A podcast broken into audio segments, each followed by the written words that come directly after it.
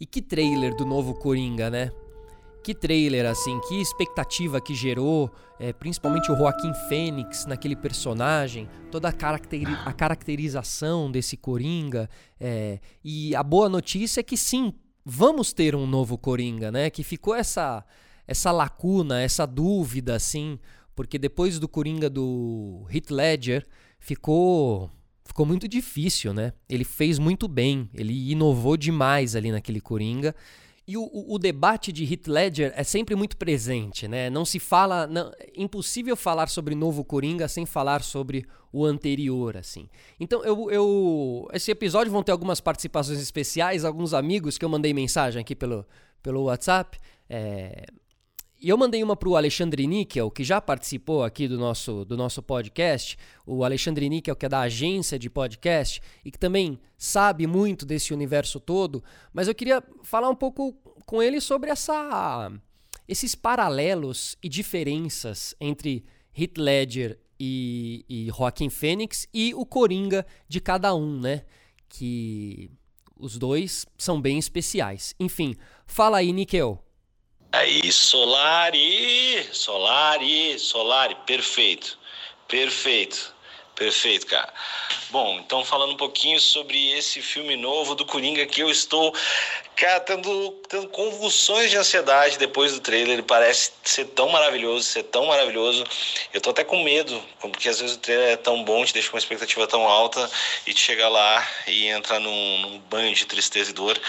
Mas acho que com o Joaquim Phoenix meio que não tem como se enganar, porque, cara, o Joaquim Phoenix, acho que se ele fizer a Praça é Nossa, vai ficar foda demais, vai ficar bom demais. Eu duvido que ele faça qualquer coisa que vai ficar ruim, cara. Não.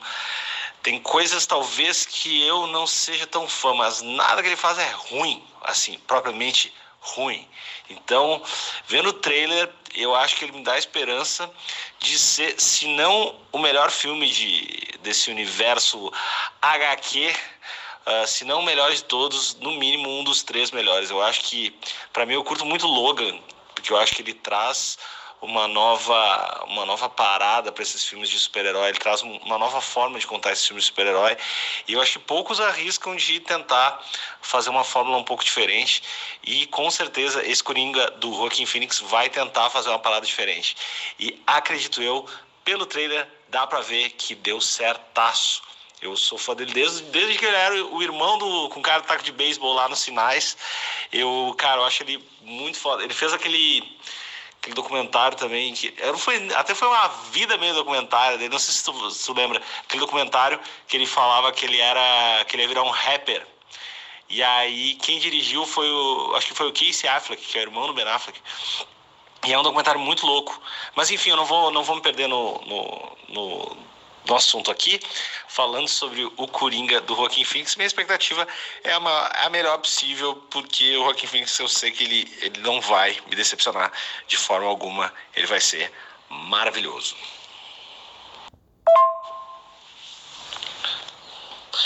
E aí, falando sobre o Coringa do Heath Ledger, não sei se essa é pronúncia correta, mas o, o cara lá do Coisas que eu dei você, é um Coringa que eu acho que foi o que mais marcou de todos. E para quem não lembra, ele também sofreu uma resistênciazinha quando falou que ele ia ser o Coringa. Porque todo mundo, sempre quando alguém vai ser um Coringa, quando alguém vai ser algum personagem muito clássico no imaginário coletivo, e se é alguém mais cultura pop, quem não lembra, para quem não lembra, o Heath Ledger era uma parada um pouquinho mais.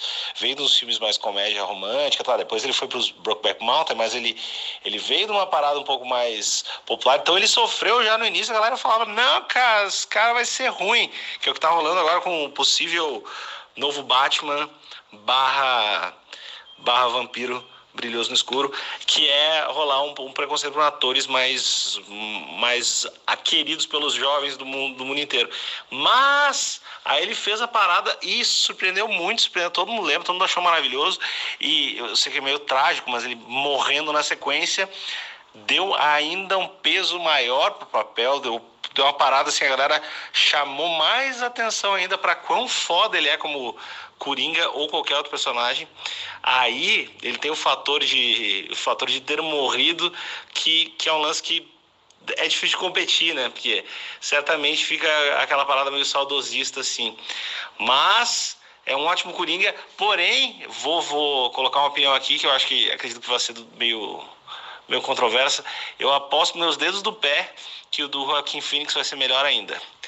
Pronto, falei. Então acho que a boa notícia é que a gente vai ter um Coringa tão forte quanto, tão profundo quanto. Claro que naquele ele era um personagem dentro do filme do Batman, né? Do Christian Bale, que interpretava também um ótimo Batman. Então o filme como um todo é, do Nolan também, né? Dirigido pelo Nolan. Então todo o contexto do filme era muito bom. E agora o filme só do, do, do Joker, só do Coringa com Joaquim Fênix, que é um ator muito. um ator dramático, muito profundo, muito carregado, muito pesado, no bom sentido, ali de Hollywood. E tem uma história muito louca, né? Porque na verdade ele é o.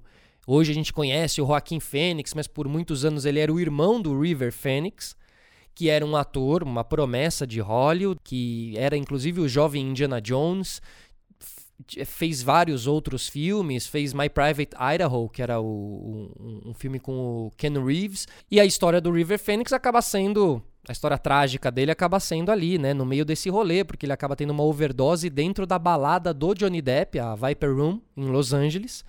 E em uma noite onde ele ia se apresentar, ele ia tocar, porque todos meio tocavam, era uma cena meio do rock e, dos atores, mas era ali na Sunset Boulevard, e aí é, tinham várias baladas de rock, e Guns N' Roses rodavam por ali, os Red Hot Chili Peppers também, e o Flea era muito conectado com essa turma toda, com o Johnny Depp, e o, o Joaquim Phoenix, irmão dele, tá lá, é, e socorre ele e tal, inclusive a ligação para a polícia que ele faz chamando, né, 190 lá, o 911, é, é a voz do Joaquim Fênix e essa, essa ligação dele vazou, foi pra internet, hoje em dia tá na internet, mas foi muito explorada, né, essa morte do, da grande promessa de Hollywood, super jovem, eu não sei quantos anos tinha o River Phoenix, mas o Joaquim cresce nessa sombra do irmão e pouco a pouco vai se firmando e vai se mostrando como esse, esse atorzaço, né, que ele é.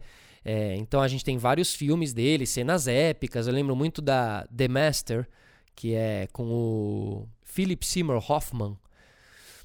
E eles fazem um dueto incrível nesse filme. É, e tem uma cena épica dele na, na, na jail, na cadeia, assim. Não sei se era uma cadeia ou se era uma prisão, não sei aonde, enfim. A cena é super forte.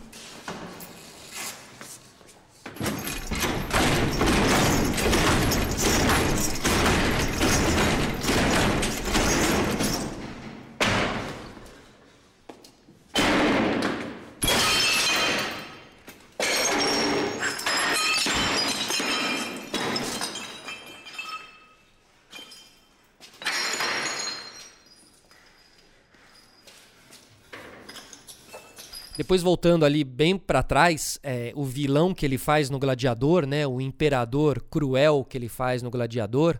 Gladiador é um filmaço assim, sempre que tá passando na TV eu paro para ver, não importa se for a 18 oitava vez. E o Joaquim Fênix está muito bem nesse filme também.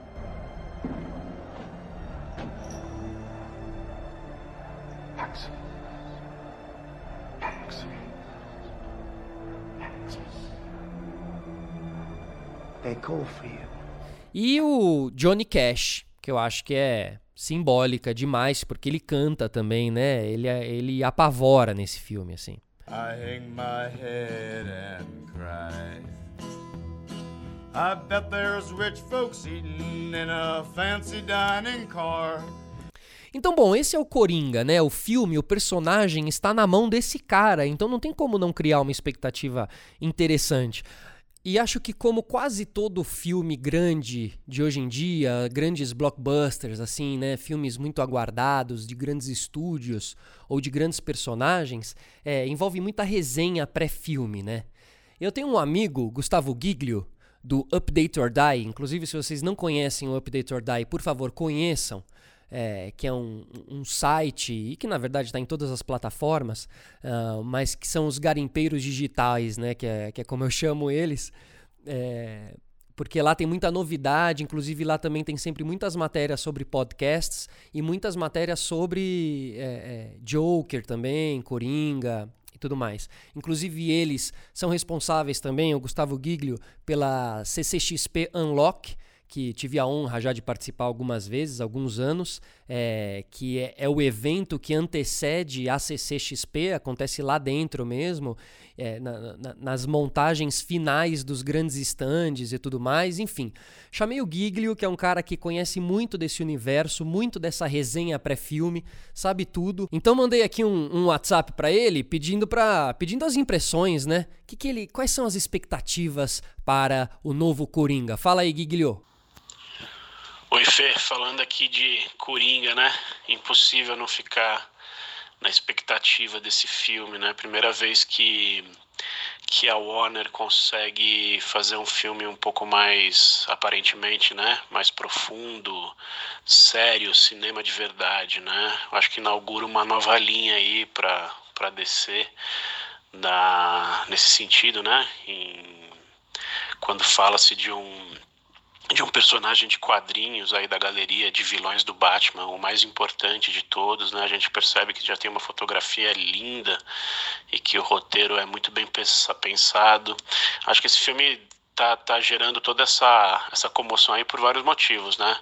Primeiro tempo que o Joaquim Fênix demorou para aceitar o papel, ele não queria fazer, ele estava com medo desse papel, não queria ficar ficar marcado por algo de quadrinhos, mas entendeu que era algo fora da curva mesmo, né? E vai ficar marcado, com certeza já está marcado. Também o lance do, do diretor e roteirista, o Todd, Todd Phillips, demorou muito tempo para fazer com que a Warner e que a DC aceitasse que fosse um filme para maior de 18 anos, o que pelo jeito é muito importante. E fora é um período nunca retratado desse universo, né, que é o final dos anos 70. É uma história de origem, mas não é uma história de origem tradicional como a gente está como a gente está acostumado, né? Sei lá, a sociedade bateu tanto no cara que ele virou vilão. Acho que tem um lance da loucura aí no meio que que, que é bem importante e que está bem focado nessa história o lance do estudo das risadas, né? Como ele trabalha as risadas, porque já explica desde o começo que o personagem tem uma doença psicológica que é real, uma doença que existe, que a pessoa começa a, a rir incontrolavelmente em diversas situações, o que já é bizarro. E se você imaginar que isso é, por causa de traumas psicológicos e tem consequências violentas e agressivas, eu acho que eu acho que é bem importante.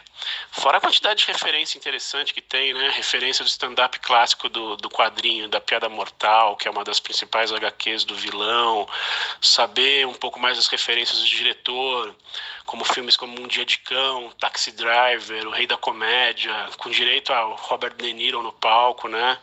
Enfim, tudo que, que a gente já viu tá claro que o tema loucura leva toda a narrativa, a narrativa do filme, que isso deve estar tá realmente profundo e intenso. Estaremos lá. E eu acho que além do Leão de Veneza aí dessa semana, vem mais prêmio por aí. Tô realmente na expectativa aqui curioso. Vamos nessa. Aí tá vendo? Uma aula, né? Uma aula, essa coisa da risada. É, tá muito bem colocada dentro do filme, assim, pelo menos pelo trailer, que é o que eu consegui ver. Tem uma hora que ele tá rindo e ele já volta a ficar bem sério, assim, enfim. Que expectativa. Já o personagem, o Coringa, é, tem também toda uma história que é muito legal, assim, que é muito classe, né? Desde o primeiro, lá atrás, o César Romero, tem umas fotos muito legais desse do, do, César Romero de Coringa. Ainda não tinha tanta evolução nas roupas e nas maquiagens, então é um Coringa bem amador, quase amador. É, então ele, ele fica até mais à sombra. As fotos de bastidores são mais fortes do que as próprias fotos da, das cenas. Eu vou ver se eu acho essas fotos de bastidores e coloco aqui para vocês darem uma, uma olhada. Aí a gente tem Jack Nicholson também, que acho que segue um pouco a linha do Heath Ledger e do, do Joaquin Phoenix no sentido de ser ator é, bem profundo, né? Meio maluco também, e, e, e tinha feito. É, vários filmes, né? E alguns de terror, assustadores, com o Kubrick e tudo mais. Então, ele vai bem nesse filme, apesar do filme ser. Apesar de ser o Batman do Michael Keaton. Então, eh, não sei, tinha um universo ali. Acho que não foi. Não foi tão bem explorado, assim. Tinha muito humor. Você não conseguia embarcar com a profundidade que se, embar se embarca ultimamente quando a gente fala do universo de Batman, Gotham City, Joker, né, o Coringa, né, enfim, mas vale, assim, as imagens também são legais, a maquiagem já era mais diferente, ele parece que colocava um, um algodão, né, ali nas bochechas, então ficava com aquele bocão e tudo mais. Depois o Heath Ledger aí, né, que a gente já comentou, e tem o Jared Leto também, polêmico, muito polêmico esse Coringa que ele fez no Esquadrão Suicida, que é o Coringa realmente mais, mais que tá mais fora aí desse universo que a, que, que a gente citou aí, né? Todos eles, acho que é a roupa mais diferente, umas, umas tatuagens meio moda. Tem uma coisa meio jogador de futebol, meio coringa, né? É, não sei. Não sei. Mas o Jared Leto é um, é um super ator, assim. Agora, tem um detalhe muito curioso é, nesse filme. para mim, eu acho que é o detalhe mais curioso do, da, da, do rolê todo do filme, que é o diretor Todd Phillips. Ele tava de saco cheio dos paparazzi, porque é, você filma um pouco nas ruas ali, né? Não sei qual foi a cidade, acho que foi Nova York. Você usa as ruas ali, você tem que fechar as ruas, mas os curiosos de plantão ficam ali. E aí, se você está gravando uma cena que o Coringa tem que passar correndo, então lá, tá lá a galera gravando de celular e essas imagens vazam, né? E, e aí, e aí mostra-se o personagem, todo o esquema que eles estão ali protegendo, às vezes é vazado por um, um celular de plantão que tava por ali passando e, e fez a imagem, né? O Todd Phillips acha que essas imagens prejudicam o filme não no sentido de vazar, mas no sentido que elas são mal feitas, elas são feitas de maneira amadora, às vezes de longe, um celular não tão bom. Então o que, que ele resolveu fazer? Ele começou a tirar fotos dentro do set de filmagem, tirar fotos do Coringa, do Joaquim Fênix de Coringa. E são umas fotos maravilhosas, é, lindas, bem produzidas, artísticas, né? Com um olhar artístico, que é o olhar do diretor.